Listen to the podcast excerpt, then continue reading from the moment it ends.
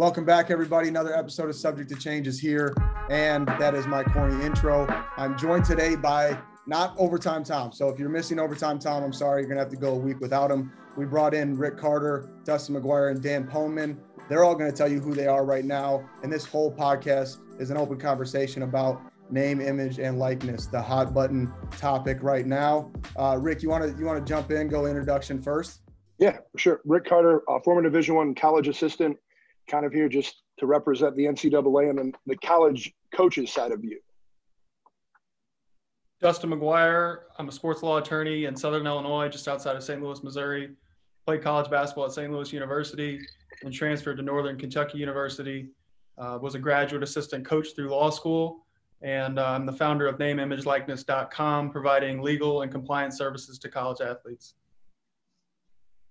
I'm Daniel Poneman, uh, co-founder at Beyond Athlete Management, uh, NBA and NFL agency based in Chicago and Los Angeles. And uh, I'm also an NBA agent, NBPA certified for five years.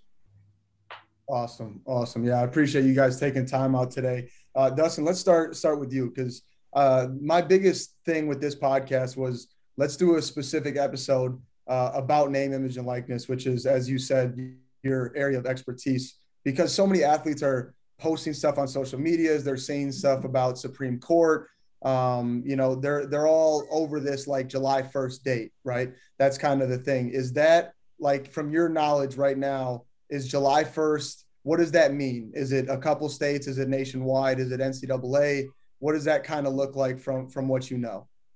So six states have name image likeness laws going into effect on on july 1 that i'm aware of um, there are a couple others that have um, the the freedom given to the schools to essentially begin name, image, likeness activities at their discretion. So the way I view it, there are eight states that have name, image, likeness opportunities coming available um, here within eight or nine days.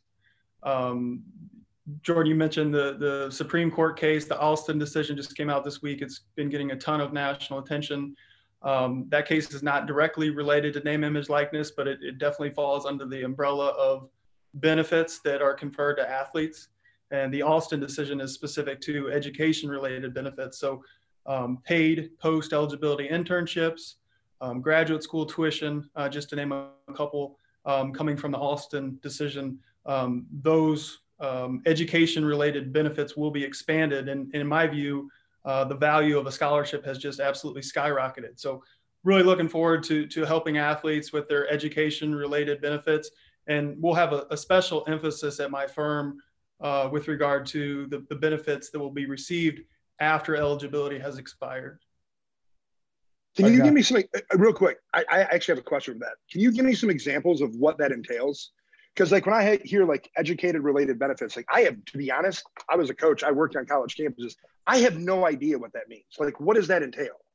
Sure. So uh, I mentioned the the big two, um, paid post eligibility internship. So um, a high school kid that's getting recruited um, if I've got school one who's saying, hey, I'm, I'm going to guarantee you four years of a scholarship, and in years five and six, we're going to set you up with an internship in the athletic department, um, and, and you're going to be paid to do that. So that would be the offer from school one. School two might just say, hey, we'll give you four years. Obviously, that that option from school one is more attractive. So it, it directly relates to recruiting as everything um, in, in the NCAA does. It, it, it, you know, begs the question of, okay, how does this affect recruiting? And and with the Alston decision, um, it, it, doesn't seem as if the, the um, NCAA is going to have anything to do with those specific benefits. It's going to be left up to the individual schools and conferences, which means it's going to be uh, a free market essentially for the for the athletes to have different all, uh, offers, as I'm mentioning here. Can they do offers with like donors and boosters? So, like for instance, Michigan State, Matt Ishbia, he just donated a ton of money to men's basketball, Michigan State University, $32 million, right? He owns United Shores Mortgage. Can they guarantee that athlete an internship with him, or does it have to be within the university? Because to me, that's a huge deal, right? Like, because now you could guarantee things with certain companies or people that would help both parties in a huge, huge way. Yeah, th- that's a really good question. And and Rick, I you know to be honest, I, I don't know exactly how that's going to play out. It, it doesn't seem yeah. to me that the, the schools would have the ability to make such a commitment on behalf of a, a third party and if you're getting a, a scholarship, right, your, your grant and aid, I don't know how that could, you know, reference a third party and then legally bind them to hire you. So it, it's going to get interesting with the details. And, and I think that question that you pose is a very important one because how do you know, right? If we're talking about five, six years out, how, how do I guarantee that and have it in, in a document that, yes, I do in fact have a paid internship five years from now? Danny, you, are like you're gonna love this, but this is what coaches do all the time, right? We guarantee someone's gonna start, or we say whatever to get when we're recruiting. It's why the transfer portal is what it is. Like it's out of control because they get lied to. So now at the end of the day, you're just adding one more piece to that. You see what I'm saying? Like that's where like this whole thing is so crazy. I firmly believe the NCAA has zero clue, has zero clue how to handle the situation. Like they're like they're like totally lost, as they probably should be. Yeah, I mean, on top of that, I've I've been talking to a number of college coaches recently who've said they're, you know, in states that have NIL, those six to eight states that have NIL laws passing, they're using that to recruit. They're they're promising kids six figures in NIL revenue. They don't. Not a single coach I've talked to. The coaches are asking me, "How does this stuff work? Uh, you know, what are we allowed to do, not do?" But regardless of not understanding the rules, they are certainly promising kids in the transfer portal, high school kids, all this all this money they're to make on NIL, and now now we're talking about an internship uh, in 2030. It's, it's talking about recruiting. yeah, yeah, that's that's unbelievable. Like just the fact that you know that they would start to to promise things when uh, the majority of coaches, depending on their age, no slight to anybody, don't even understand how a TikTok. They don't know what a TikTok is or a YouTube is or any of these monetizations that are possibly going to you know come through the and down the pipeline. But Dan, how does this change your life as a as an NCAA certified agent? Does it, you know, what what does that look like, and how much talk do you have right now with NCAA? Yeah, well, I mean, it's interesting. So again, we the the NCAA just started certifying agents two years ago. So for a while, NBPA, you know, NBA agents and the NCAA was two completely separate things. And the NCAA started certifying agents two years ago, completely unrelated to NIL. For us, it was players who wanted to test the draft waters and, and sign with an agent to advise them for test, you know, testing the draft waters means working out with teams, going to the combine, getting feedback from teams, then go back to school. They have the option to sign with the NCAA certified agent. So our agency got got certified. And now there's going to be this new layer of it of which agents are allowed to uh, do deals with with college players as far as you know bringing them endorsement deals and you know whatever else it is helping them with their recruitment whatever we're allowed to do it's not clear what we're allowed to do yet but there's three layers of certification right now there's the NBPA and the NFLPA certification, the NCAA certification, which right now just pertains to players testing the waters, and then state certifications. Every state we recruit in, we have to pay a fee and register in that state. So I guess my advice to players, because right now it's kind of going to be this first year a little bit of the Wild West. No one knows what the hell's going on except for maybe Dustin. I'm thrilled Dustin's on this call because I was doing my like you know reading up on on on on the different stuff before this uh, call. And, and and you know i'm not a lawyer so i'm thrilled dustin's here. But but yeah i would advice i would give to players would be you don't really know who you can trust but the three things you can check are are they nba nb or nbpa and nflpa certified? Are they ncaa certified? And are they registered in your state? Which is probably going to be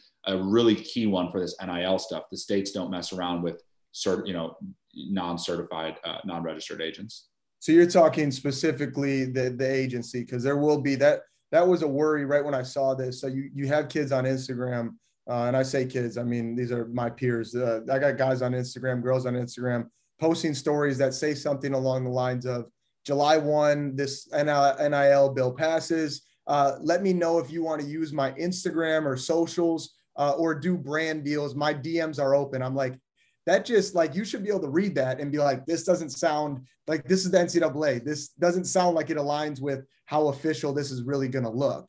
Yeah, it's funny. I saw that post that was going around. It was like white text on a black background. Everyone was copying. Yes. First off, it's funny because there was like a typo, I think, in that, and like everyone sharing the same the same screen. And I saw one of my clients who's testing the waters posted. I'm like, bro, take that down.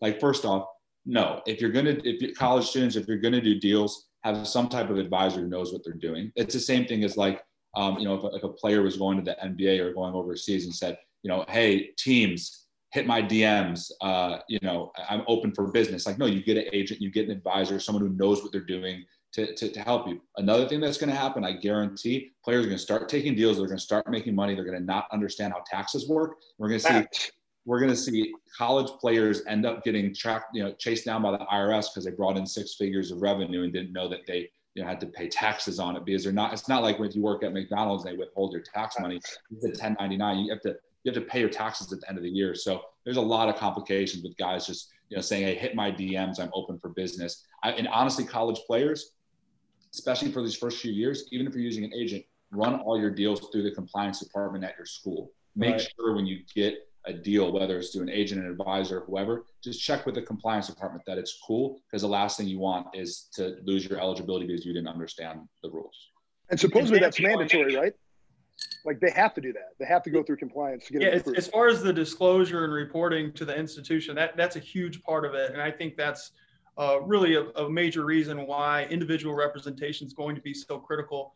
I'm, I'm really excited to see all the NIL programs that are coming around um, to the different schools. But I, I, think when you get into the issue of a, a potential conflicting contract, um, you know, coupled with that requirement to disclose to university, Jordan, I saw UNLV has like 85 sponsors or something like that. So it's it's hard to imagine an area where where there could be an endorsement or any money making opportunity where there's not a potential conflict, right? And if that's just a, a, a dead end, right? Oh, sorry, your, your NIL deals conflict, you know, it, it's conflicting with the, the, university's contract. If that's a dead end, then, then, you know, this, it's not worth anything.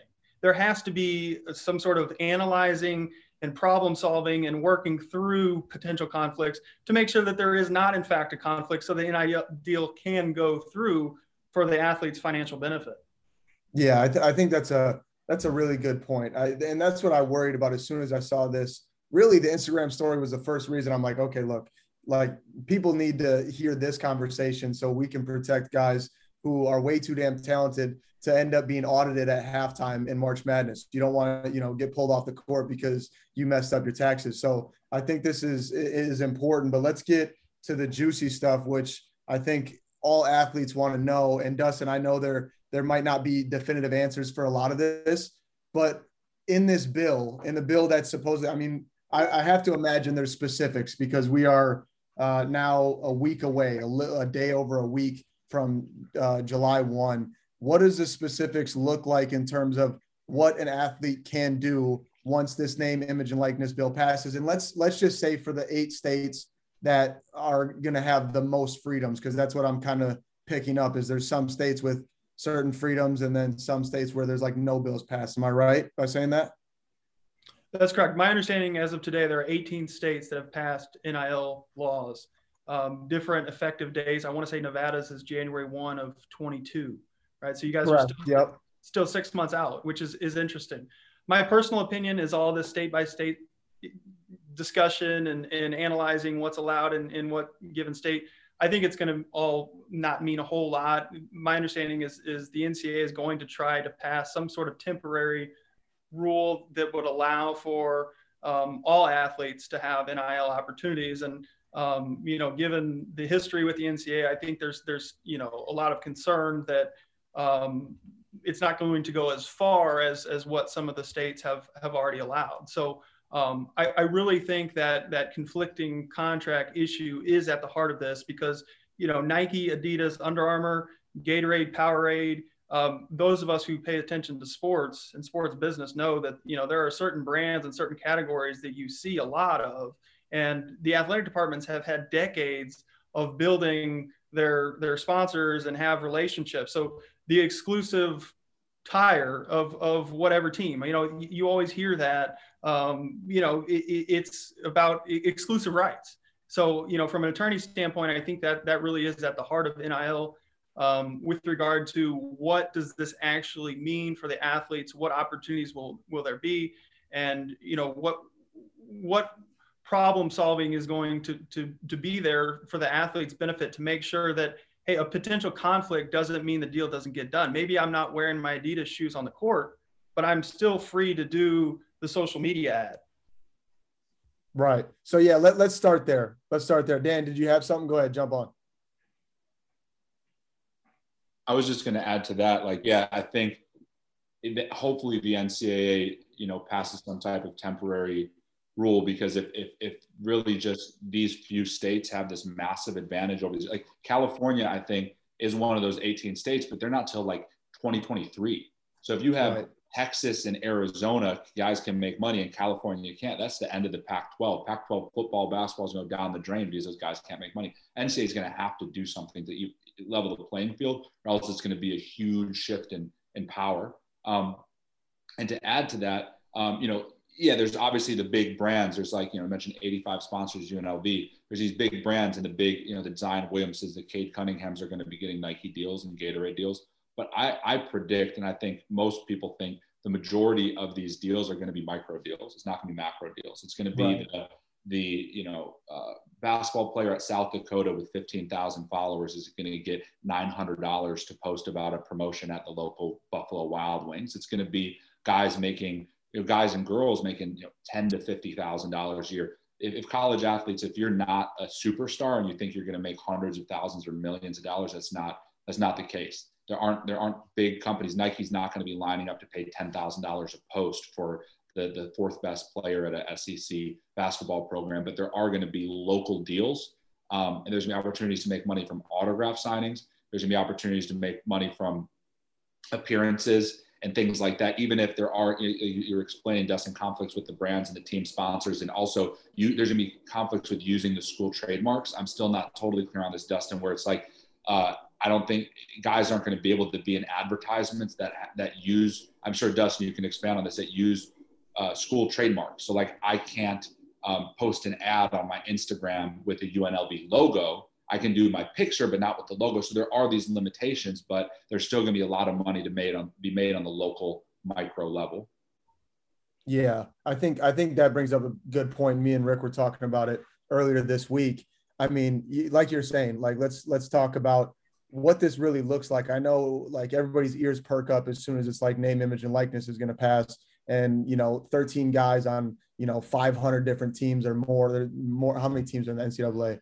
Uh, all assume that okay, this Three- just 348.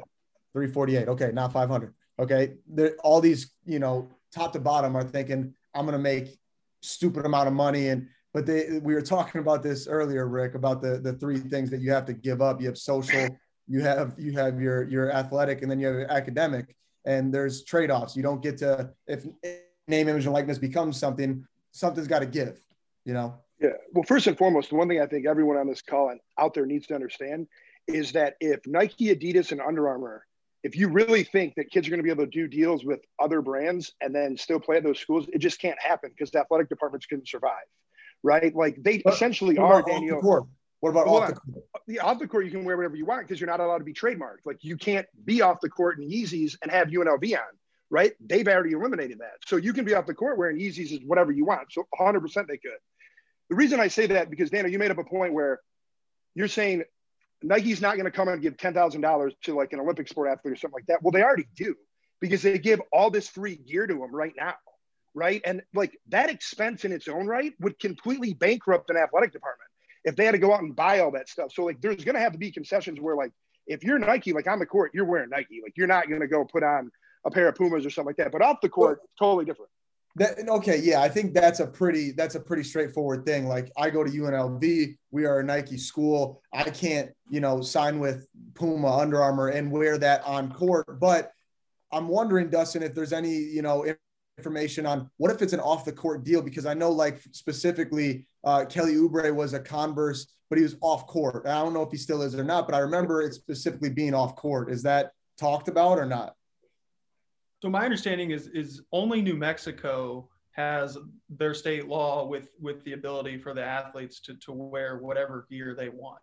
So I, I want to say New Mexico has gone the farthest, and I'm not a New Mexico attorney. I'm only licensed in the state of Illinois.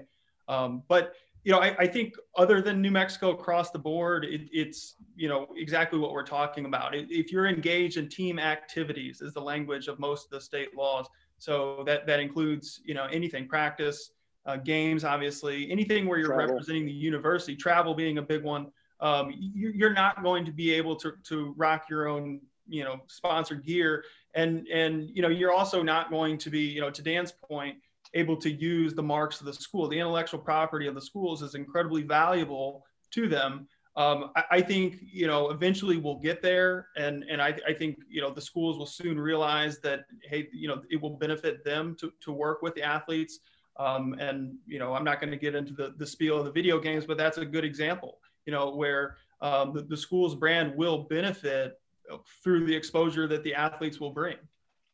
If you have a big enough project, like let's say you're going to do a YouTube show with your roommates, why shouldn't you be able to license the logo of the university that you're at? You just pay them for it. That's that's how business works, right? Like at the end of the day, you say, okay, we're going to license that logo and be able to use it, and they do a deal with you just like they do with other sponsors. Yeah, I mean, I, I, I'm sure that that.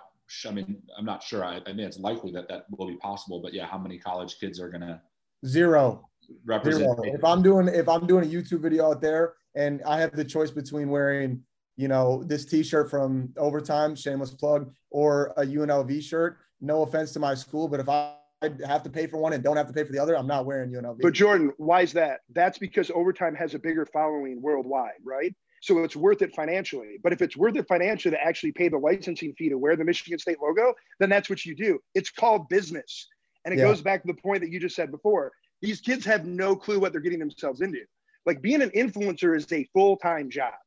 Like you have to influence, like you have to put content out there that actually moves people. And guess what, guys? They don't care about you playing basketball.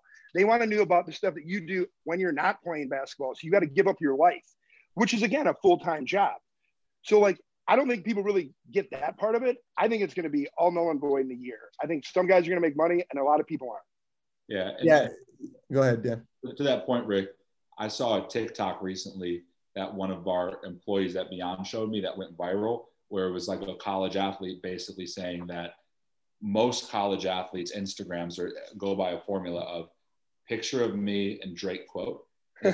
picture of you playing your sport or a picture of you in a cool outfit and then you put a Drake quote, right? And that's cool and you get followers, but it's not engaging. What Jordan here does is what's going to make money. You engage with your followers, right. you trust with your followers, they listen to you, they trust you, they like you, and then you can tell them, hey, I like this product or I like this restaurant. That's how so if guys aren't willing to take the time, everyone wants to be too cool for school. Right. If you're not taking the time to engage with your audience and, and, and build trust with your audience, you're not going to be able to sell them on a product. And and I think a lot of athletes that I've talked to are, are uh, misinformed on how much money you can actually get for a social media post if you have 10, 20, 50, 100,000 followers. They think the money's going to rain from the sky, and it really doesn't work that way. Jordan, real quick, this will actually go back to your question before. What have you had to sacrifice to be able to do this?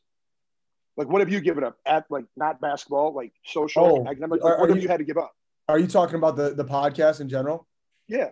Yeah, I mean, so that's the thing is I always tell people like I don't play video games. Like that's my like so anytime people because that's the common thing and I've I've moved to a, a point in my life where I don't read most comments, you know, unless I'm engaging with like different people or they're messaging me. I don't read a lot of stuff because it's like, oh, he's always doing other stuff except for basketball. It's like, yeah, I don't stay in the gym for 24 hours a day. But the difference is the trade-off for me is different things like video games. Um, to get personal, my girlfriend is long distance. So, you know, I have time, you know, and I'm not spending money on food all the time. So I have different ways to to focus my attention here. There's trade-offs. And you're one of the few athletes that have actually built the following before you started playing in college because of like what you did growing up, right? Like you you were an internet sensation dribbling and stuff like that. So if one person can really relate, like you would really benefit from the for this from this rule over the last four years because you have a following. You know what I mean? Potentially. How much yeah. work did that take? Like, what did you have to sacrifice to get that? Oh man, I, I mean, yeah, a lot, a lot. I mean, simple answer. You you sacrifice a lot, and you know, going to to Dan's point, uh, there's once you get to this level at the Division One level, everybody sacrificed something. Some more than others, some more than others. Some are just more naturally gifted. Now, then it becomes now what separates you because you've all given something up to get here. You've all made sacrifices and worked your ass off. Now, what separates you in terms of this field, name, image, and likeness is to Dan's point. How do you engage with people? Are you not too cool for school? Are you not like, how do you separate yourself? I would tell athletes that are listening to this right now that do want to, you know, hey, I got time on my hands and I play Call of Duty for, just knock my deodorant over. I play Call of Duty for, you know, four hours a day. I'm going to take all that out and put it towards socials. Is how are you different than the next person? Like, what makes you unique? That's in pretty much anything. Yeah, and well, then it's like, go ahead. I'm sorry. Hopefully, colleges. I mean, I predict they will are going to start hiring people on their athletic staff that are going to consult with players on how to build their social and, and everybody's different too. It's not like, you know, with our company, Beyond Athlete Management, we have a whole department of people that make, you know, make highlight videos, YouTube channels, engaging content. Like for some guys, like we represent Mac McClung, he's the type of guy who likes to engage in content. He has a huge, he has 700,000 plus followers on Instagram. He really utilizes that department of our company. We have, we have other guys who don't even have social media who, yeah, they can make more money if they engage with it, but they, it's just not something they want in their life. So I think you know, we as a company, as an agency, we have to have that department where if you want to grow your socials, you want to grow your brand, we have people to help you with it. And I think college athletic departments are all going to have to hire one, if not 10 people, full-time people to help with it. Because you could say, Jordan, for you, you could say, oh, you have to sacrifice your uh, video game time. You have to engage with your audience. But for you, it was intuitive. It was, it was, it was natural. Social media is a language for you that you learned at a young age. For some guys, they don't, you know, in St. Mac, it was the same thing. He knows social media better than I know social media, but for some guys, they don't know that. You can't just tell an 18 year old kid, oh, you have to be engaging and give up video games because they, they, don't know how to build a following. But, you know, there's like a company called Opendorse that I think has been reaching out to colleges and selling a program where they're going to start helping kids with that. And I'm sure uh, colleges are going to start, you know, uh, building those departments in, in house or college athletes are going to get agencies like us that we're going to you know, take a cut of their, their, their profits and help them build their socials. Daniel, I have a question for you. What does an NBA team, what kind of research do they do on a kid's background before they draft them? Oh my God, so much. It's funny when I we do like uh, all of our rookies, we do uh, we have them go through a uh, practice interview with a former GM before they go into interviews with teams, and then we let them go in cold, and then he gives them feedback on everything they did wrong. Number one thing I tell them though afterwards is don't lie because the team already knows the answers. Yeah, right. And the team says, have you ever smoked marijuana before? They know the last time you smoked marijuana. They know how many times you smoked, who you smoke with, what type of weed you like to smoke. They know everything about you, but they're trying to see if you're going to lie to them. These teams, I mean, some teams have smaller scouting departments, but like there are certain teams that have 12, 15, 20 person scouting departments. And if they're really interested in drafting, investing millions of dollars in you, they're going to find out everything about you. So I mean, let alone, you know, who you follow on social media, what you post on social media. That's like the surface level. They're going to call people from your hometown. They're going to call your high school coach. They're going to call your high school teammates. The people to be aware of are the managers. Let me tell you, there's a trick NBA teams pull. They call the managers because managers want to be in with an NBA scout. They're like, wow, an NBA scout is calling me. He wants information. This might be a job opportunity. And they just talk. They just, they just let it spill anything that any dirt, anything that the managers know about you, they're going to tell that NBA team because they want to get in good with that team. So that's like a trick NBA teams have is use the managers to, to, to squeal. So, so beware of your managers. And they, and they hold that against you, right? Like any information they get, like in a sense, yes. They make judgments by it. Also, everyone's got skeletons. So I think like there's a lot of things that are forgivable. A lot of teams aren't going to say, oh, you tried weed you know yeah. you're not going to get drafted like they they put everything they consider everything and yeah. some things are worse than others but yeah if if if uh if you have a lot of you know baggage and a lot of negative negative marks if you, you know if you had a bad relationship with your coach bad relationships with your teammates if you aren't a hard worker i mean i remember talking to um, a college coach who's, a potential lottery pick and he told me yeah he's the fifth or sixth hardest worker on our team and he told that to, to, to, NBA teams, and that guy slipped in the draft. So anything you don't want teams to know, they're going to know, um, and they're going to hold it against you if, if it's not not good. Okay, so I'd like each one of you guys to do me a favor. I, now I'm going to say influencer, and who comes to mind? Like, who's the most popular influencer that each one of you know? Like, Go who ahead. would you think online? Go ahead, Dan. Jordan McCabe. Hey, woo, Bryce Hall. I don't know why that came to my head. Okay, Bryce Hall. That's one. Go ahead honestly, Dave Portnoy is probably the right. He can make. Oh, who do you got, Dustin? Move. If we're just talking broadly, not sports specific, I would say Kim Kardashian. There you go. And what do all of those people have in common? They all have drama, right? They all have drama in their lives, and they all like put it all over social media because that's why people are attracted to them. Correct. So now let's put this in the athletic perspective. So in order to really get popular in name, image, and likeness and really make money, you have to put things out there that are drama filled. And as an athletic department or as a coach, that's the worst thing that you want because Daniel, you just said it. That's going to hurt you from getting drafted. So at the end of the day, the thing that you're really good at, that's going to hurt you if you put that kind of stuff out there. Well, if you don't, you're not really popular. Right. So we just saw it at Wisconsin. They recorded Greg Gard's talk and they put it out there public. And I give the kids a lot of credit for going and talking about that. I thought it was awesome. But like those kind of situations are going to become normal because that gets you more followers. In turn, that makes you more money. Yeah, it, that's an interesting juxtaposition. It's like, is a team going to be more likely to want you because you have a big following that you're taking to that league or that team, or less likely to want you because you have this big following and you're perceived as a distraction? And, and, and I think with each organization, each league, it's going to be, be different. And Danny, you've been around enough really good players to know this, right? How many high level college basketball coaches that have been doing this for a long time really want to have all of their practices, all of everything recorded? Like all these dudes would get fired if that, that all got out there. Yeah, no, and it's totally. going to have to be for those dudes to make money. Totally, I can just imagine it now. Like the kids on Instagram, like, yeah, coach really laid into us today. He really cursed out our point guard. Like, you know, that's the stuff that's going to get viral, but that's the stuff that's going to get you kicked off the team. It's it's a tough, yeah. I mean, but that's a world that's a world we're living in now. That nothing's a secret anymore. Yeah, that that is that is a really good point. Let's go through real quick and and just talk about your biggest like I, we're kind of on it right now. Your biggest worries and fears about what NLI could lead to, because right now, especially as an athlete, you know, sitting in my apartment, that potentially the rent could be just paid for through NIL. I'm all excited. Like that's great. Then I can pocket more money, save, and do all this stuff. What are the potential like downfall, the pitfalls of this in each of your respective arenas? And Dustin, let's start with you. Uh, you know, being that you're attached to to the um, attorney side.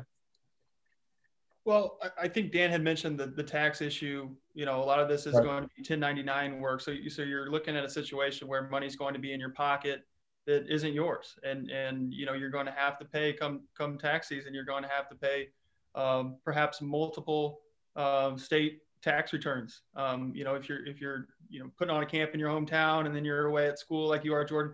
I mean, it it, it could get uh, very complicated. So I, I don't think it should be a situation where you're just you know, going into H&R Block to file your taxes, it's, it's very niched, I think. And that's, you know, from a legal side, that that's what I saw. That's why I decided to go ahead and, and invest the, the, time and cost into nameimageLikeness.com because I think the legal needs specific to college athletes are unique.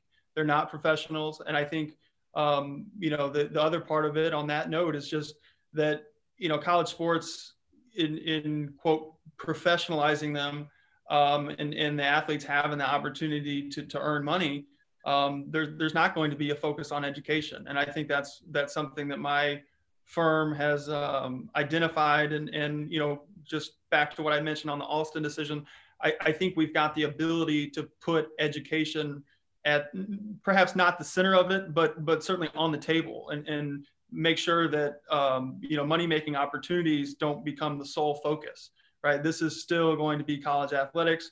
You're still going to have to perform um, and, and, take care of your body. Um, and, and the academic side of it too is, is to me very, very important. But I, I do think that they can go hand in hand, the name, image, likeness, and education. It's been great to see some schools enact um, some sort of education around this. I think the University of Tennessee has a, has a special program now where you can earn credit hours um, for you know learning about name, image, likeness, building your brand, the tax issues, legal issues that we're discussing right now. Um, so so that that last piece that I mentioned that just you know the focus is all going to be about money and and not earning my degree uh, because I can make money. So that's really a fear that um, you know the four years are going to be sought out as as peak earning and and not um, used to benefit yourself. And I, have I've seen a lot of uh, 40 years, not four years. I think that's a good saying for name, image, likeness because if it's done right, it should be something that that you you do um, to to put yourself in a position to be successful for the rest of your life, not just in, during the college years. No doubt, Dan, you're in. Yeah, I mean, if we're going to be honest, eh, my biggest fear with this is something that's unavoidable and unfortunate. Like before I go into it, I'll say I think that these laws being passed are the right thing to do. It's the fair thing to do. It's never been fair to stop college athletes from making money in their name, image, likeness. It's about time these laws were changed, and I'm thrilled that they're going to change because it's fair and these kids deserve it. However, it doesn't mean that it's perfect. And there's going to be fallout, and there's going to be some kids that would have had great careers that are going to get a bunch of money at a young age and not and not know what to do with it. I personally, if I was 18 years old and I got hundreds of thousands of dollars, I wouldn't. I, I, I might not be here today. I might I might have you know we call it a false finish line. a lot of times we I usually refer to it in the in the pros as when you get drafted and you think you made it because you got drafted and then you stop working and then you're out of the league in a year or two and there's some guy who was undrafted who ends up working harder and passing you up. Now guys are going to have false finish lines on NLA, NLI or LOI signing day and they get to college and they get their first few NIL checks. They're going to sell some NFT that's going to make them a hundred grand. And they're going to be like, wow, a hundred thousand dollars. And are they don't steal my idea, bro. Don't steal my idea. It's a great idea, by the way. Yeah, I mean, for sure.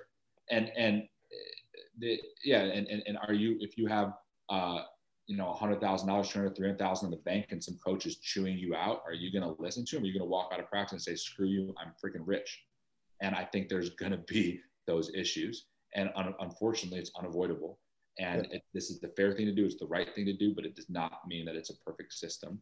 And I think in addition to that, it also empowers a lot of shady people to um, meddle in, in, in, this in this business. In our business, you know, the NBA, NFL agent business, there's a lot of shady people, street agents, hustlers, people that try to, you know, wiggle their way into deals and and and you know and, and exploit or take advantage of young people. And now there's there's only 450 guys in the NBA. Well, now there's another, you know, five, you know, 5,000 college athletes that could, you know, potentially make, uh, make money. And now there's going to be a lot of people, you know, lurking, trying to, to exploit that, take advantage of that, and, and maybe lead these players astray. So there's going to be, I think, an adjustment period until the dust settles where uh, uh it's not going to be perfect, but, um, you know, this, this adjustment period needs to happen for us to get to the destination we need to go to. Rick, you want to jump in? Yeah, my, my, my biggest fear is that the NCAA puts university and players in positions not to be successful. So, like at the end of the day, where they're fundamentally flawed all the time is they come up with rules and regulations, but they don't have the right people in the room to help make that decision. Like we literally just came up with things on this like call where like it's never been thought about before. And like that happened with the transfer portal. Like there's certain things that have never been thought about before. Well, like if you're a governing body, how do you literally come up with decisions that have never been thought about before? Like that's their job. So like to me as a coach, that's where people are really scared. You're putting guys in situations, whether it's players, student athletes, or coaches that have to like come up with the decisions, but there's no rules behind it. So you have to tell people yes or no, but you're not guided by anything. And that actually makes no sense, like whatsoever. Like nothing works that way. That's not how business works. So I think at the end of the day, like that's my biggest fear is that players and universities are put in positions where things just haven't been thought through. And I totally agree. Like I think this needs to be done. I think it should be done. I think people should have the ability to make money off their name, image, and likeness. But like there has to be more than just that. There has to be a plan behind it, and the right people have to be in the room making the plan. Yeah, no, I I completely agree, and I think you know all those are are really fair points. My biggest fear is that the main thing has to continue to be the main thing. Like you know, for athletes that are listening, especially younger kids, uh, uh, whether they're in high school, middle school, uh, that are going to grow up and live in this new world of college athletics where they can make money.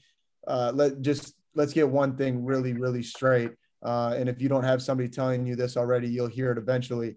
If you in high school aren't putting up the numbers or you know putting in the work and the hours and the you know even give yourself an opportunity to play at the college level. And then once you get there like daniel said early if you're not the top one two three guys maybe on a team your potential to even make any money off this stuff is null and void anyways so don't even don't even worry about it. Your best your best chance is to keep the main thing as the main thing and the main thing being whatever sport you are playing uh, at a collegiate level. Um, as soon as you slip, uh, and I'm I'm worried, and it's fun. Like I just started journaling, okay, and, and I just throw all my thoughts down on the paper.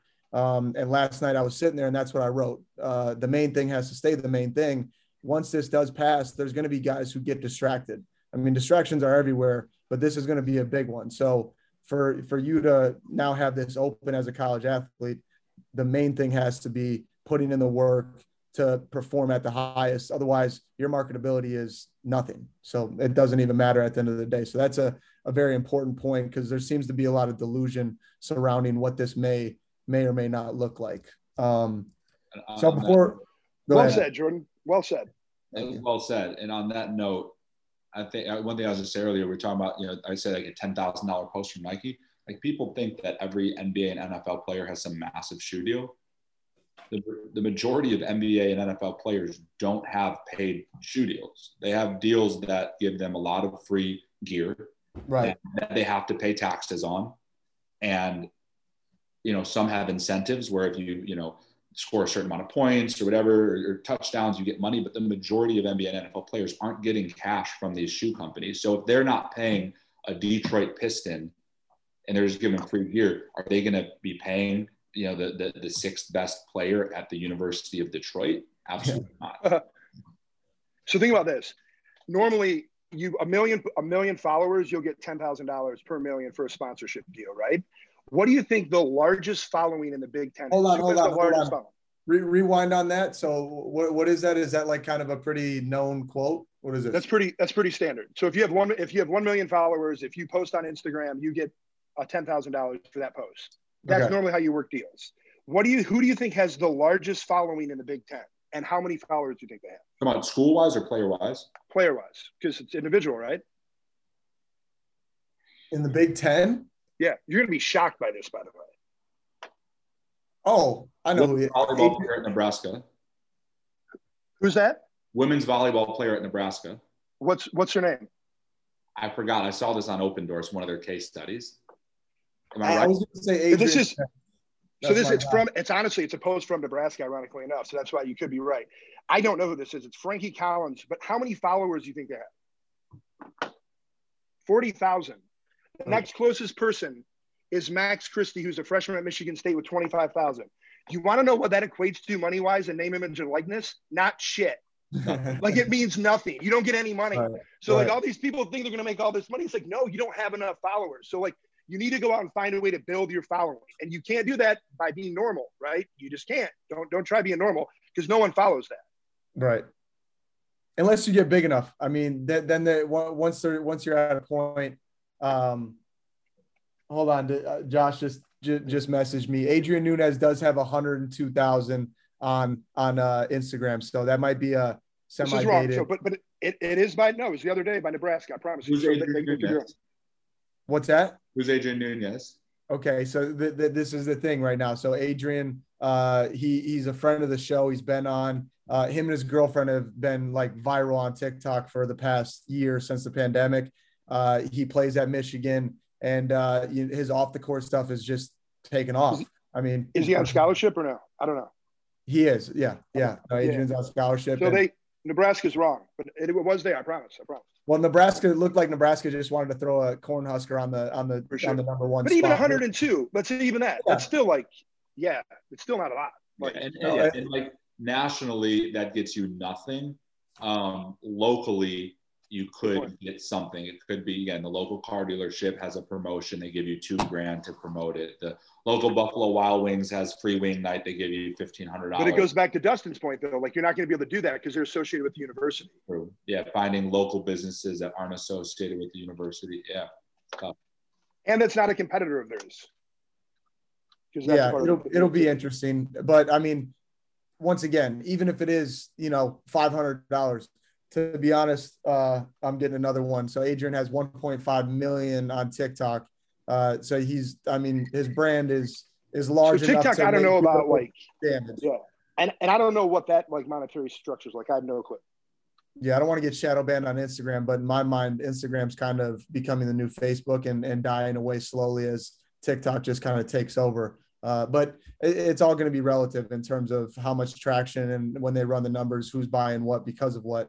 Um, but uh, the, the one thing I did want, Dustin, I'm going to run through five things real quick right now.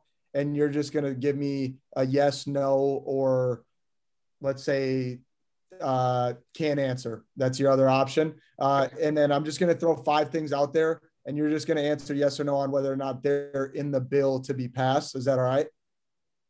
Well, Jordan, I, I got to ask though. I mean, when you say the bill, are, are we talking about a specific state law or, or, or federal? Because there's a number let's, of them, as you know.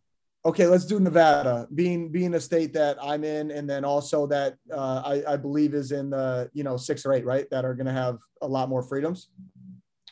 So Nevada is one of 18 that has passed. Um, the governor signed the, the law into effect, but again, January 1, 2022 is the start date, so it's still six months away for Nevada. Okay, I got you. When January 1, 2022 comes around, will athletes, is it proposed that athletes will be able to monetize their social accounts? So TikTok, you can join the creator fund and Instagram, you can run ads on IGTV. Is that specifically mentioned? I, I don't think there's any specific mention of that in, in, in the bill, but it, it essentially removes the restriction. And I think that's important to, to you know, frame. There's been a lot of frame shifting by the NCAA about what, what robust rights and, you know, NIL opportunities we're going to grant. No, everyone has the right to their name, image, likeness. This is about removal of restrictions that pertain only to athletes. So that, that would, what you just said would kind of pertain to monetization of socials, run ads on a podcast. If somebody out there is running a podcast, I don't know anybody who is, uh, and then three, uh, Twitch, the streaming service where people can come in and donate and talk to you and engage that way live. Those would all be different things that potentially will be part of this name, image, and likeness bill. Am I right in saying that? Correct. Yeah, monetizing of all social media is is definitely um, part of, of all bills. I, I think that that part is is um, not excluded anywhere. Gotcha. Okay, and then personal merchandise is the other big one. Everybody's going to want to you know, an Adrien Nunez, him and Carson, his girlfriend, have a huge brand. Like I said, let's say they come out with whatever their merch line is. Is that something that is potentially also pertaining to name, image, and likeness that could be opened? Yes, but I would just reiterate Dan's point with the, the school marks not being allowed there. Yeah, that's where things are going to get shady. By the way, why is because that? Why, like, why can't Jordan go out and make a, a ten thousand dollars sweatshirt and put his logo on it and have donors buy it? Well, as far as from what I've heard, is that that's part of why compliance is going to have to you're going to have to run everything through compliance because they're going to be flagging anything that's out of the ordinary. But, but what is that out of the ordinary? I mean, from, exactly from a free right. market standpoint, I have Thank to make you. the point: free market, you are worth what someone's willing to pay you. And Florida's law, Florida's law, for example, Thank says you. there's fair market value requirement, but then there's no definition given for what is fair market value. So who is determining that, right? What what body is going to say this is fair market, but it, but this is not? And, it, and God forbid that would be the schools. Guys, this is a really important story I'm about to tell you. When I was coming up in coaching, as a coach, you always find ways to get around rules. You have to know the rules to get around them, right? So at summer camps, what we used to do is we would bring in AAU coaches and people that were influential in people's lives, and we would make them a uh, camp counselor slash. They would give a speech at camp. Well, guess what? There was no limit on how much you could pay them. You could pay whatever you wanted. If you want to give them 20 grand, you could. They could talk for three minutes, right? Then they had the um, games that they could come in and play, exhibition games. You could pay them whatever you wanted. So my point is, is with name, image, and likeness, what universities are going to figure out, and I don't mean like the university, I mean the coaches within the university. What they're going to figure out is ways around this. Like, well, wait a minute. Like you just said, what is fair market value? If someone can go online and have a sweatshirt with $10,000 and there's people willing to buy it. That's the definition of fair market value. And the other thing that's so crazy about it is guess what? This is a new industry. This is like cryptocurrency. So there is no standard. Every day it's new. We don't have 20 years of research behind it. So like the the, the school that's going to really come up on this is the person that figures it out the quickest. Is like, wait a minute, I can help these kids. I can have someone assigned to them from the business school give them a logo, have them make an LLC, and go out and just do merch. And if my big time donors are willing to pay it, why not? And heaven forbid you do an NFT and some idiot's willing to spend a hundred thousand dollars to like literally have I signed a piece of paper. Well, why wouldn't you? And there, guess what? If Coach Cal can figure out one and done's, someone's going to figure that out real quick. Yeah, and that's where I just don't think it's practical. I mean, how do you regulate what someone's willing to pay someone else? And um, well, it's called know, illegal it, it, it's new. And, and you, you can't separate this from recruiting. I, I think all of the discussion on this kind of has that principle in mind. How do we keep this from being a recruiting inducement? I don't know how it's practically possible. If there's no blanket if there is no blanket everybody's at the same level which is what the i think original purpose of amateurism was. And that word that the ncaa just kind of pulled out of their you know what that was to just keep everything level. Now we're in a different time. It made sense, or maybe it made more sense when there wasn't social media at the point it is right now in today's world. But now the the adaptation has to be, I would assume, the NCAA to maintain order and control, which let's be honest is what they want. it has to be a blanket 50 state rule. Like I, I and Dustin, is that is that being talked about, or is at this point they're just like, I don't know, you know, California do what you want, Arizona do what you want, because then it's obvious. Everybody who has any, you know, brain cells can tell you that recruits are going to lean more towards that school even if they don't win as much they don't do this or that and you know it might not be the best fit. Well it's like hey i haven't made money my whole life and now i'm 18 and you're saying i can potentially make whatever my coaches are saying i can make like as a recruiting pitch. Is there something where the ncaa is working on a blanket statement or no my understanding is mark emmert has today, just before our call here, has, has made an announcement that he intends to have a temporary national NIL right granted to all NCAA athletes, effective July 1. Thank you, Mark. I, I great. I love it. But then the question is, if you're an athlete in a state where there's a law that's passed, right? Do I do I look at the rules or the laws? In my book, as an attorney, laws trump rules. law school 101 right there. I learned so much on this call. Guys anything else? Any parting thoughts that you that you're you know burning holding on to that you want to get out there? Are you good? Good to go. Awesome. Well thank you guys so much for jumping on. Uh, for those that are listening uh, we just want to once again premise um, a uh, nobody in this call uh, whether it's uh, dan poneman which i messed up your name in the beginning i'll redo the intro uh, or dustin has any uh, sort of management or you know pursuit in myself as an NCAA college athlete. We're covering all our bases. This was just an educational and free form conversation that we wanted to have surrounding name, image, and likeness with a lot of people who have a lot of different ties to it. So, um, with that being said, uh, thank you guys so much for jumping on, and uh, hopefully we can get you guys on uh, again soon. Um, and hopefully Matt gets drafted. Dan, I'm I'm excited. I, I can't wait. Killed it at the G League Combine, didn't he? He did. He did. I knew he would. That's good stuff. I love it. Awesome. All right. Peace, everybody. Thanks, All Jordan. right, guys. That's it. Thanks, fellas. Right that was fun. Thank you so much. Thanks, guys. Nice to meet you. Uh, Dustin, Rick, Dan, you guys are the man, uh, men. I'll talk to you guys soon. All right. Have a good one, guys.